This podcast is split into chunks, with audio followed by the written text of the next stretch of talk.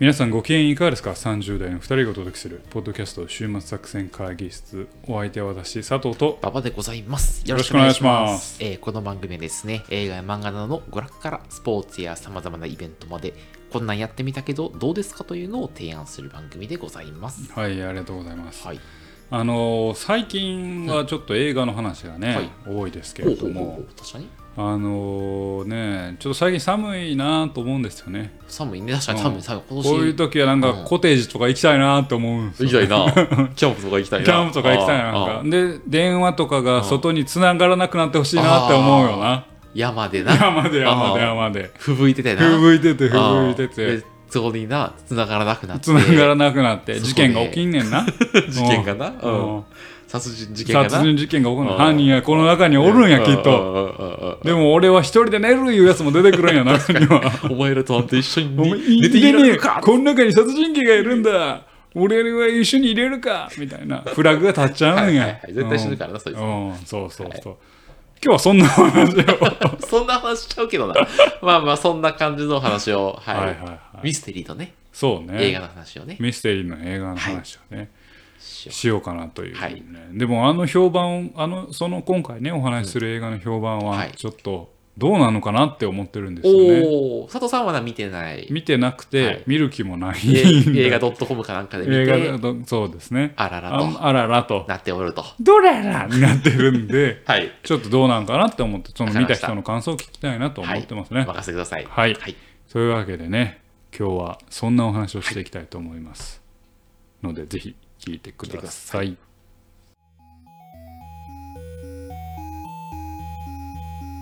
さあ今日も会議始めていきましょう、今日のテーマはえー現在上映している映画、えーある閉ざされた雪の山荘で、はいありがとうございはい、ま別に語す、りたいだと。はい、はいはい東野圭吾さん、はい原作ミステリー小説。ミステリー小説映像化。映像化ですまありあますよ。えー、私原作しか読んだことがない、あまあ、原作しかというか映画を見原作小説は読んだこ読んとがあだるほうほうほうはるか昔に読んだんですけどちょっとネタバレですけれどもはい。映像化しにくめのああ、そうですね。作品ではなかろうかなとはい。思っていたんですけれどもそれがそれがどうなったのかは非常な興味非常に興味がございす。ます佐藤さん、ちなみに東野圭吾結構お好きなんですか昔読んでましたあー最ね近読んでない。最近読まなくなありましたーはいなんでなのなんででしょうミステリー自体も読まなくなったんはいはいですはいけはいはどいまあ中学ぐらいに東野家放課後とあかーあーあーあのーどちらかが彼女を殺したとかそうう。そうそうあの辺をめっちゃ読むようになって、あ面白いなと思ったんですけど、途中からえーっとエンタメ度がすごい高くなってあっーたというはいはいかはいはい。うんうんうん。わかるわかうる。んうん一般受けの方ね。一般風景の、うんで加賀恭一郎シリーズとかすごい好きだったんですけど、あの読まなくなっちゃいましたはいはいはいはいねはいで結局東野圭吾さんの一番面白いのは「あの頃僕らはバカでした」っていうエッセイえー、そんなんあ「るんや。はあ僕あの頃僕らはアホでしたか」あはあはあ。あのあの方大阪市立大学あーはあ今。は大阪公立大学かなへえ。なんやけど普代かなどっちか忘れたけど、でその時の大学時代とか高校時代のエピソードとかの話、えーあれが一番面白い、はいアーチェアーチェリー部に入ってほとうかほうだからあれ放課後とかに生きてるあ、なるほどねそうそう。じゃあ自分のあの過去経験そうがそうそうそう一定作品そうに。一定作品になるほど。そうそうそう、まあ、そんな話はちょっとさておはき、い、ということで、はそい、うなんだ私も今日あの、まあ、今回ですね、まあ、映画を、まあ、そのあんまり僕原作小説見てなかったんですけど、はいはいまあ、ちょっとあの前評判というか前評判っていうかあの映画のなんていうのまあこう広告がね宣伝あるじゃんあーあなれんさか気になる感じですよおねもろそうやんおもろいやいやいやめてめっちゃフラグ立ってる閉ざされた雪の山荘でのやつもフラグ立ってるやんミステリー心というかおおももろうそうやん言うてるやんくすぐるわけですよあーくすぐられたっていうのと、うんあおあの奥さんがちょっと見に行きたいということを言いまして、はいはいちょっとまあ行ってみようかと、うんいうところでまあ行ってまいりましてその今日話をはいはいしたいなとなる思ほってどおります。みんな気になるねはい、っていうのとあと結構さあの前回の佐藤さんがさホラー作品を通じてメッセージを伝える手法みたいな話をしてたじゃないですか、はいはいはいちょっと前回というか、まあ、ちょトっーとクトゥ前ーミーの時にね。そうそうそうそう、はいはいでなんかただ単に視聴者を怖がらせるとか驚かせるためじゃなくて、まあ、お化けとか呪いにを何らかのメタファーとして表現するんだみたいな、はいはいでそれぞれのホラー作品にちょっと奥行きが出るんだみたいな、はいはい。でこれは同じことはミステリー作品ではできるんだろうかああ、なるほど。そういう思考実験的な。みたいなっていうのは、ちょっと俺今日これを見ながら思っったのよ。はあのホラーはさなんかホラーという川があってその中にあんこがちょっとメッセージ詰まってるみたいな、はいはミステリーの川であんこを違うのにすることはいはいははい果たしてででききるるんんだだろろううかかみたいな話が、はちょっとあれをその作品を見ながら思っいてなるそのほど話ながるほどしたいなと思ってはいはいで確信の話はしたいんですけど一点ネタバレをどうしてもありますので、はいはいはいはいあのちょっとそれが嫌だという方はちょっとあのわこかりましたこで見るのをやめていただければとはい思っております。はい、でちょっとあのさつたつおさんはもしかして知ってるかもしれませんがまずちょっと概要概要欄からはいはい、このあるとされているの山荘でですね、あの1996年にですね、はい出版された、えー東野健吾さん原作のミステリー小説でございます。はいで、今年の1月ですね、もう出版してから18年目にして、なんと映像作品化されたなるといほうどところで、監督脚本はですね、飯塚健さんという方でございまして、えー虹色デイズであるとか、はい荒川アンダーブリッジ・ザ・ムービーなどが代表作の監督でございます。なるほど佐藤さん的にはちなみにこの方の評価といいいますやかちょっとあんま存じ上げないです僕荒川アンダーザブリッジも映画見てないのでははいはいはいはい。い、や、この人の名前すらもあんまりあんまよく知らないなるですほねど、なるほど。すいませんおわかりました。はいはい、というところでございますと。じゃあ、まず早速、SBS からお来た行かせていただきます。はい新枠作戦会議室的プロンプタースコアですね。えー、1.5でございます。お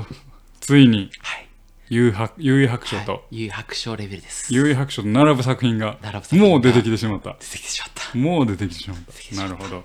あのーまあ前々回かはい。ガッキーが SPS1 とか1.5とか2とかのバラ売りしてたけあいどつバラ、あいつな、極端やね。 で、あの、映画うまかった4とかだから、 バラ売りしてましたけどあ1.5ですか1.5です。なるほどあのね、でも、あの映画が終わった時に、ほとんどの観客が消化不良な顔してた。あなんかそうなんやもやーってした顔してた。なるほどねうなるんほ、どみたねいな感じの、はいははい、な全然面白くなかった。 い面白くなかったよちょっとなんでこんなことが起きてしまったのかっていう話をですね、今日したいなと思ってるんですなが、まあ、ちょっとあのその前にあらすじのは 話いをあらしたいすじなとを聞思ってきおまりしまょす。うはいえー主人公がですね、あの空賀くんという、あの作中26歳の青年にはいなっておりますと。で、彼はあの売れない劇あの劇団員の方。はいはいで、まあ、あの劇団員で俳優をやりながら、アルバイトをしながらなんとか生計を立てていると。はいなんですけど、その所属している劇団が潰れてしまった。なんとはい。っていうところで、あの、で、結構実力派の劇団である劇団水庫というところがありまして、そこの次回作オーディションっていうのがあって、それを受けて三次選考までを勝ち抜くと。なるほどはい。で、えーそんな、あの、久我君のもとに、まあ、劇団水庫の演出家である東郷さんという方からですね、まあ、最終選考、最終オーディションの案内が届きますと。はいで、最終オーディションはですね、なんと人里離れた山荘でのオーディションでございます。おお怖いはい。で、このオーディション会場にはですね、最終選考に残った7名が集まってきますと。はいはい。で、この最終選考に残った7名のうち、久我君以外の6名は、劇団水庫のレギュラーメンバー。なので、その残りの6人はもうお互いが顔見知り。で、久我君だけがアウェイの状況はでい入ってくるというところですね。で、おりますと。で、オーディション会場に行くとですね、なんと山荘にマイクであるとか、なんか映像的にはギミックが仕掛けられていてですね、演出家の東郷さんから指示が出されます。ちょっとあの、デスゲーム的な感じで出されますと。で、どういう指示かというと、ここは記録的な豪雪、雪に襲われて、まあ、電話も通じない山荘なんだと。で、この山荘でこれからとある事件が発生すると。で、皆はこの事件のとあの登場人物として3泊4日の演技をしてほしいと。で、そのプロセスを通じて、まあ、今回のオーディションの合格者を決めますとはいいうのが来ますと。で、また、これから事件、とある事件が発生するんですが、その事件を解決できたものは、次の舞台の主役に抜擢しますと。はい、っていう条件です。で、はいただ、外部との連絡は一切禁止ですと。それを初心官に不合格とする。まあ、そういったまあルールをですね、なるほど提示されて、じゃあ、やりますよ、みたいなオーディションですよ、っていうので、あオーディションが始まると。まあなんとも奇妙なオーディションですと。はなんですが、まあ、演出家の東郷さんという方はちょっと変わり者で、こういうちょっと奇妙なオーディションをすることも、まあ、珍しくはないと。っ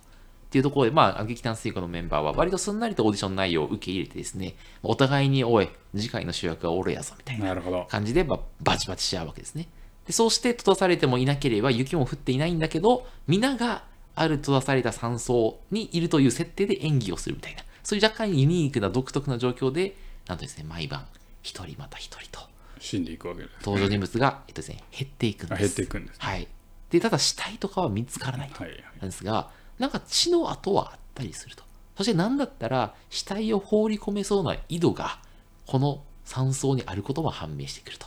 はい。で、メンバーは徐々にですね、これもしかしてマジの三殺人事件が起きて起るきてんじゃないかと。なんか血とかマジの血があるぞと。はいはいはい。あやる、やるにしてはちょっとやりすぎてんじゃないかみたいなのが本当にいないと、とか、っていうところにね恐怖心を徐々に抱き抱きながらも、外部と連絡した瞬間にオーディションに不合格になるみたいな状況もあるので、まあ、葛藤を抱えながら、まあ、恐怖を抱えながらも演技を続けると。そして次の日また一人消え。はい、次の日また一人消えというところがあるわけですね。で、果たしてこの山荘で一体何が起きているのか、実際に殺人事件は起きているのか、それとも全て演出なのかというところですね。ということで、次回作の主役をつかむことを目指す主人公のく久我君はですね、まあ、恐怖心を感じながらも、この山荘で何が起きているかを推理していくというのが、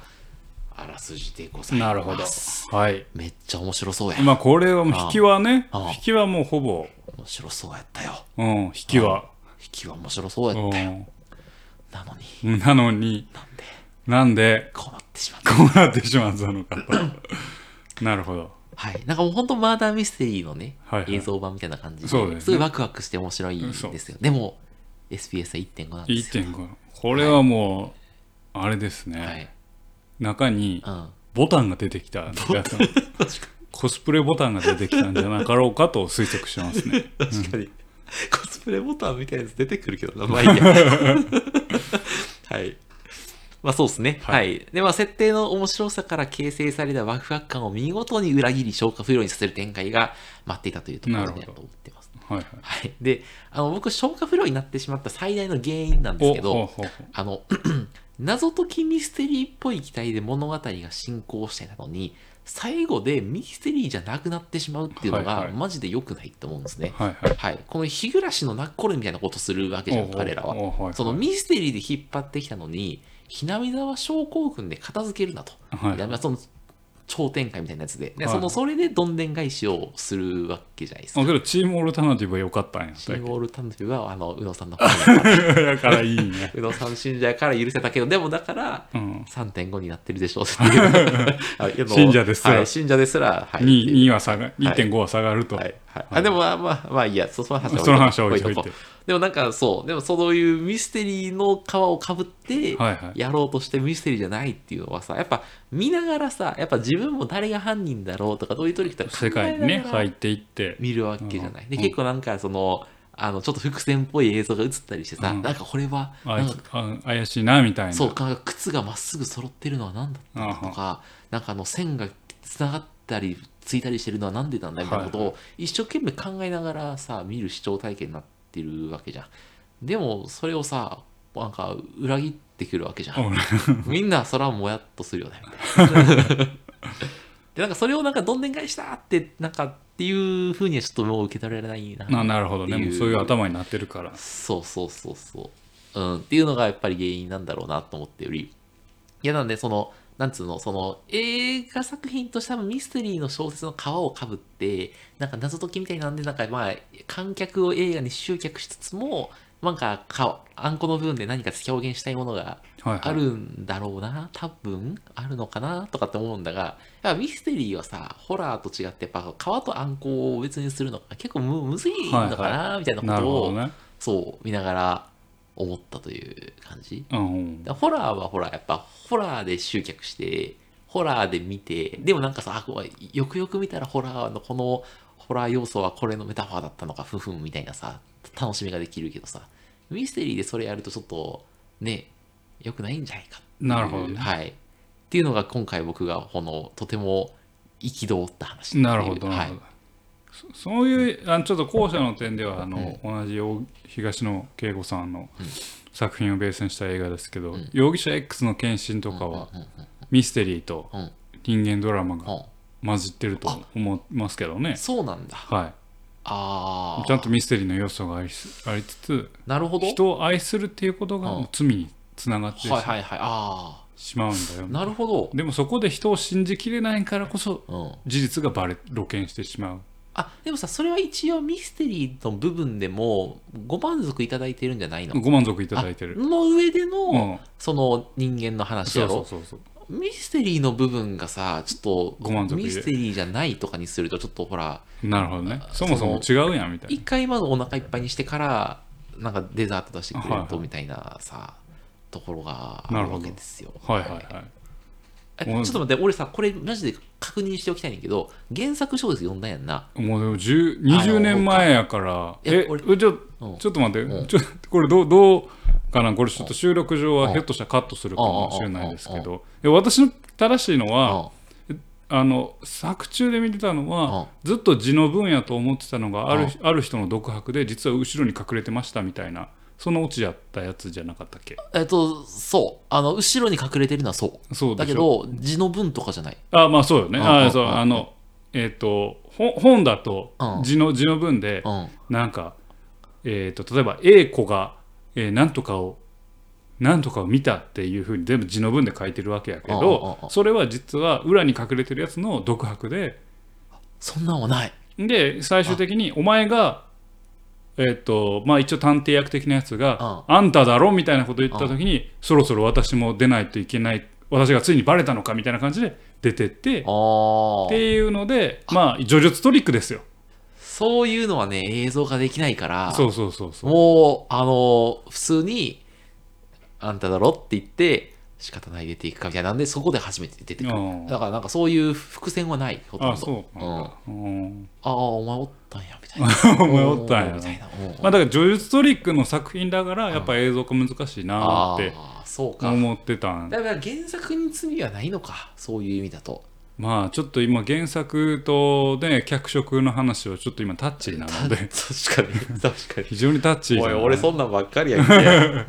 非常にタッチ ーなん確でかにあれなんですけそうどやな、確かはいに。そうやわ。うんでも、だからまあそそうかもそも叙述トリックの作品をさうん映像化するっていうのはそうさやな確かにまあチャレンジングなわけじゃんそうだね、そうだね。 10うん巻間もまあ映像化決まってますけれどもああ確かに確かにはい確かに、い、やーでもなーそっかいやもうなんかちょっとみんなちょっと首かしげてたよあでもそうなんや映画館でうんまあ、東野圭吾さんの作品自体がそもそも、うんそのタブーとされてることをうんちょっとギャグでやってみたりはいはいはいはいはいはいする、まあそういう読書小説かな、うんっていうところとかでもうやったらあかんって言われることをあえてややる、はんはんはんはんはんもうミステリーというかわあー笑いみたいな確かにあれミステリーだとねやっちゃダメだやっちゃダメよっていううのをやるから、うんまああるとされた、えー雪の山荘でも、まあみ一応ミステリーでは、えー読者にわからない第三者は出してはいけないみんたうんうんいうんなうん一応まあ鉄則があるけど、それをギリギリの線で攻めるっていうのうんが。そうだね確かにあの多分まあ、それをジョルストリックの名のもとで、うんよく本を読めば、うんこれって、うんえー第三者がいるっていうことがうんこの字の文ってただ小説家が書いてるんじゃなくて、そうかえー第三者がいるっていうふうにしか取れないよねみたいな。なるほど、分かってきた。そういうことか。だから、そこはだから伏線があって、それが回収されるから、ミステリーの中身になるんだ。あそうそうそうそうそううんでも映像の場合は、その全く伏線なく、純粋なミステリーとして視聴者は考えるから、なんかそこの枠外から人が出てきたらイライラするんだ。そうよね確かなんか今ちょっと記憶が戻ってきた思い出してきたのは、えーっと小説上はもうこれすごいネタバレしてますけれども、確かまあそれは字の文だけれども、うんそのえーっと犯人というか隠れてるやつが見てるものやかうん、ら、えー誰か隠れてるやつがいるって疑い出してから、えーその隠れてるやつらが隠れてるやつを騙すために、うん、うん、えーそうそうそうそうある策略を練るみうたいんなそうそう。のがあったと記憶していて、だからその辺がなんかおかしな事実が作中で出てくるから、なんかよく読み解いていくと、ん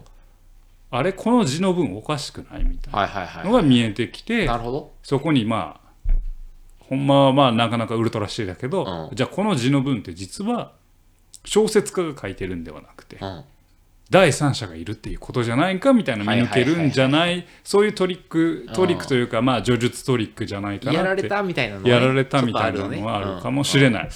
なるほど。うんでもそれをまあ映像化した時のやっぱり映像小説の叙叙述トリックを映像化する時のハードルみたいなところになるほど。まあ引っかかるのかなとははいはいはいはい思いますけどね。ね、そうなのよ。だから、それがさ、なかったからさ、なんか、うん、なんか2時間ドラマかなみたいなああーの感じの最後、感動かなみたいな、なってしまっており、ちょっと、これは1.5だなみた いな。はい、だからちょうど今回のあの皆さんにこの作品を通じてお伝えをしたいのはですねしたいのははい、はい、あのミステリーのあの映画とかっていうのは結構引きがいいじゃないですか、気がいい、はい気になるもんね気。になるよね、うんだからどれだけあのなんか広告のやつが面白そうでもトレーラーが面白そうでも一回ちょっと見てで映画 .com であのミステリーそのものがに対するコメントがあのなかったらあのいかないっていうああ、なるほど、ね。ミステリーそのものになんかちょっと面白みがあったらこれは誠実な作品だから行こうみたいな。なるほどね。うんあの途中からミステリーじゃなくなんかそのそ外側はミステリーの感じうでん他のやつだと時は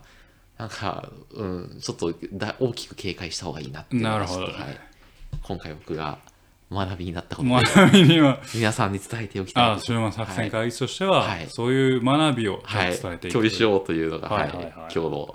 テーマでテーマでございますなるほど、はいなるほどね。 まあ、あのね、1.5の作品を紹介するとはは、いどう、なんたることだという ことですからいね。や、はい、ちょっと本当はね、ちょっともっとおすすめの作品を僕も紹介したいんですけど、はいはいちょっと僕のイライラがね、あ、いやあいや、の、その勝ってしまったっていうなるほどね、はいなるほどはいね。であもあそう最近見た中で一、なかなかヒット作なかったので、ちょっと今日は、まはい。だとしたらもうまた行くしかないね。ほう十角館の殺人に、映画にね、映画に。あそれは、えどうするまた1.5だったら、まあいいいか。や、うんそれはもう逆ですよ。違いますよほ。もうあなたはどうすればよかったのかを考えながら見てください。もう映像もう知ってるんだから作家の目線になってね。うんああ結論知ってるんだから、あなた。確かに。俺も知治ってる。治安に誰かあ確かに分かってるんだからあ、。不憤こんな表現するのね、みたいな目で見るわ けね。確かに確かに。あ、それおもろそうだよ。確かに。うんうんで、叙述トリック、まあ、あれもまあ叙述トリックじゃないですうんうんうんかう。んで、映像化した、まあ、あの漫画も読みましたけれども、まあ、あのあなたに勧められたうん漫画読みましたけれども、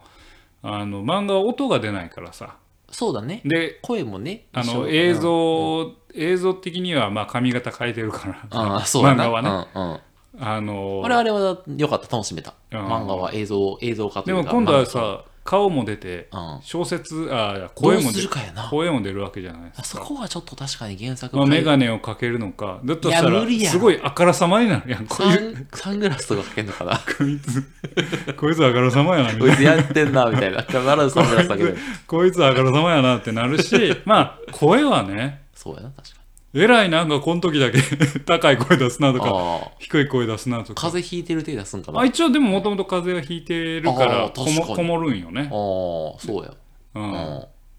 であれえっとあやつじさんの X をちょっとたまに眺めてるんだけど、うんうんうんうんえーっと漫画版は時代を今にしてたけど、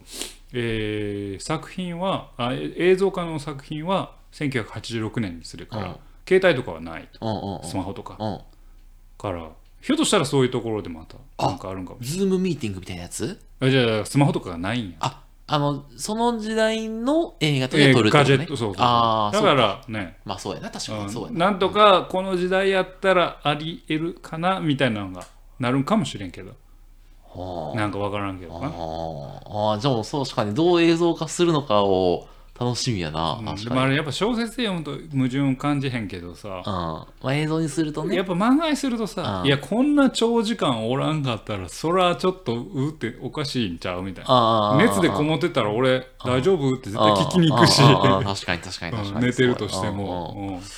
からやっぱちょっとあちょっと今ネタバレになっちゃいましもたうけどだいぶネタバレしてるけ どね。もうだいぶ。まああの、我々のね、ラジオでどっかでやどっかでやってるんでねだいぶ前うんだいぶ前やねだいぶ一年ぐらい前一一年以上前にやってるんでんはいまああれですけれどもはいはいっていうのをちょっと思いましたねはだいからまあ呪術トリックの作品をねちょっといろいろ見てうん。ああの呪術トリックをいろいろ批評するっていうあ。ことをやってみたら、こうはいあなたのコーナー呪術トリックを批評する呪術トリックの映像化を批評するコーナーそんななんか、チクチク攻めるみチたいクチ な、クなんか攻めチクチク攻めるこれをよく抜けて。これや るいやうんだからイニシエーションラブ、まあ、その時も多分あの、10角川の殺人の時に言ったけど、うんうんうんイニシエーションラブのうん小説読んで映像化したものをうん。はい見てみていただければ、はいはいはい。うんその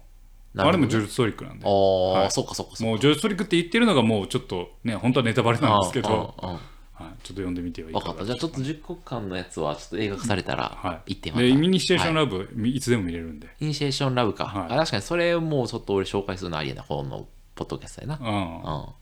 紹介はもういらんけいどら まあチクチク言うてくださいかりましたはい、はいはい、というわけで、はい今回はい紹え介しーまごしたの紹は、介していただきましたのはあるえー映画ねうんある閉ざされた雪の山荘で映画版でございました、はい1.5なんですけど 見てください、はい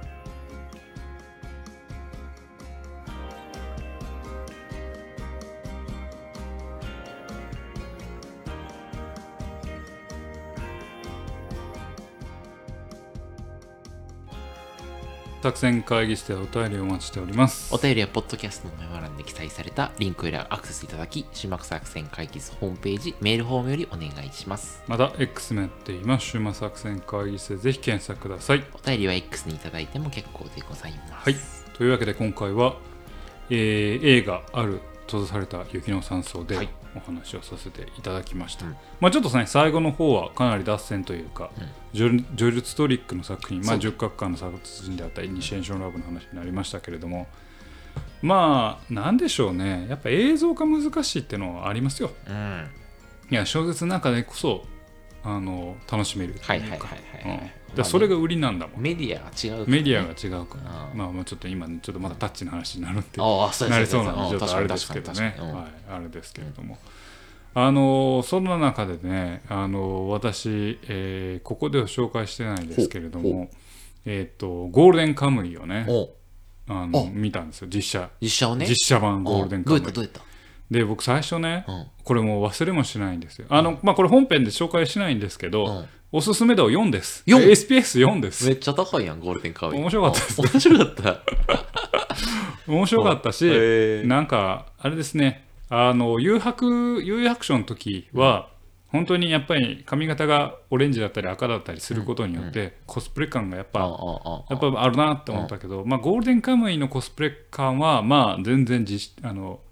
納得がいけるというああ、か、そうなんや。うん、なんとか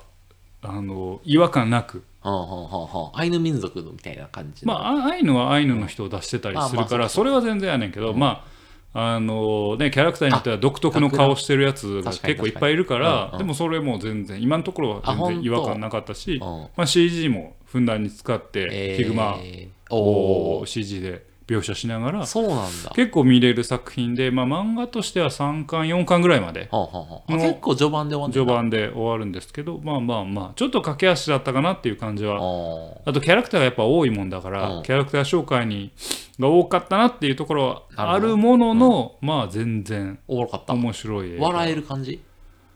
えーっと下ネタとバイオレンスはちょっと抑えめああまあまあそれでもバイオレンスは結構思い切ってたけど、うんうんうん、魂の勃起あ僕二平哲あ夫僕出てなあい二ま瓶だまだ出て哲夫そうそうない来次回出るっぽいけそうどかそうかううんんうんだからまあまあ結構面白かったですねだからえーそうなんだ俺銀玉のさ実写がそんなに笑えなかったんだよねあそうなんやそうだけどそうなんだ銀玉の笑いはなんていうかシュールな笑いやからうん漫画、うんいやあれむずいって思うねん実写化すんので実写やとさちょっとドラマ入れてくるやん、うんもちろん銀玉の本編にもドラマはあるんやけれども、シリアス編シリアスなところうんうんまあね映画だとなおさらその2時間だったら2時間のそう中ねにドラマを入れてこないとあかんわけやから、そういう意味ではゴールデンカムイもやっぱドラマのところを立たしつつ、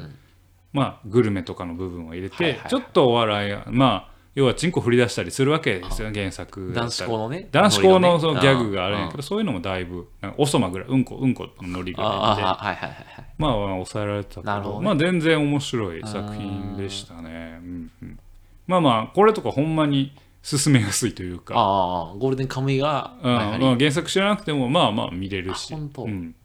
まああの、まあ、エンタメ映画です映画館で見れるんで映画館であー見れますのでぜひねなるほどゴールデンカムイ見ていただいたはいらはいよろしいのかなと思いますね、うんはい、ゴールデンカムイやったかあとはね、まあ、今後やろうか迷ってますけどね、えーっと「機動戦士ガンダムシードあ期待してまフリーす期待してま」すこれがどうなるかですごね覧になったんですかいやこれはちょっと明日あ見に行見くに行く朝8時半からの回にえちなみにシードは見たのもちろんシードはどうだったの同世代ですよかえそうか2000俺ねそのガンダムはそうでしねょマジで全然わかん2001年とか2年だから、うんあわかのってないんだよ僕が中学生の頃ですよえその時見たらどうだったシードはでももう熱くなりましたよ熱くなっうたん股間が股間が え股間の方なのそのシードってシードってそういう意味なのガンダムシードってそういう話なの思い思いのほか下ネタに行ったからそれはダメだそれはダメですそれはダメいや、あなたですよ、完全に。それはいけませんけれど もそれはいけませんけれどもあのまあシードは面白くて、うんえーシードデスティニーはクソって言われてるまああシーのドデスティニー。うん。うん、言われてるんですけど、まあ、ちょっとシートをねちょっと見てシートフリーダムを見てね、うんどうなるかちょっと、なるほど。まあ、どまあまあまあ多分にキャラ映画だとは思いますけはれはどはもはは。はいまあ、これはあの実写じゃなくてアニメなんでね、なるほど。はじゃあちょっとじゃあ、見ていただいて、はい面白かったら、ちょっとここでい、そうです紹ね介。ちょっとシードのな流れからね、一年ちょっと紹介してもらえるシードガンと、ダムのね話をちょっ僕としては嬉しとい。そうですはいね、わかりましたあそういう意味ではちょっとごめんなさいままたちょっとゴールデンカムイの話戻って恐縮ですけうど僕はあのーえっ、と RRR の時に、うんゴールデンカムイ実写するんやったらムキムキじゃないと許されへんってあ言ってた言ってて言ってた言ってたんですようん今のところなんとか良かったですあ、筋肉もちゃんとあったはいへーや山崎くんうん主主役の山崎くうんうんんのあの温泉入ってるシーンあるんですけうんどあ筋肉にうるさいもんな。ううんんまあまあまあまあまあギリギリセーフギリいける。もうちょい俺はパあンプアッのプしてほしかった。うんカットをつ ちゃんとこうボコボコした陰影が欲しかったけれども正直ねはい正直うんでもまあそれなりに体作ってるかななるとほど思ねっ。てはいはいはいまあまあまあまあまあまあとはい。 ちょっと待って、やむなしそれ、話戻るほどの話 いやちょっとこれの人かなと思って一回別の話そうシードからのそう本戻ってくるかほどのらっ話じゃないて思いましたけどね。はい、というわけで、ねはい今日はそんな感じでございました。なので、ちょっとゴールデンカムイは本編ではちょっと扱わないですけど、わかりましたあのと特段話すこともない し、まあ見ていただければそれなり筋にた肉に対する文句とかし かない楽しいですよということで。はいはいはいというわけでお送りしてまいりました、ポッドキャスト週末作戦会議室、本日はこれにてお開きいや。お相手は私、佐藤と、馬場でございましたまた聞いてください。ようならさようなら。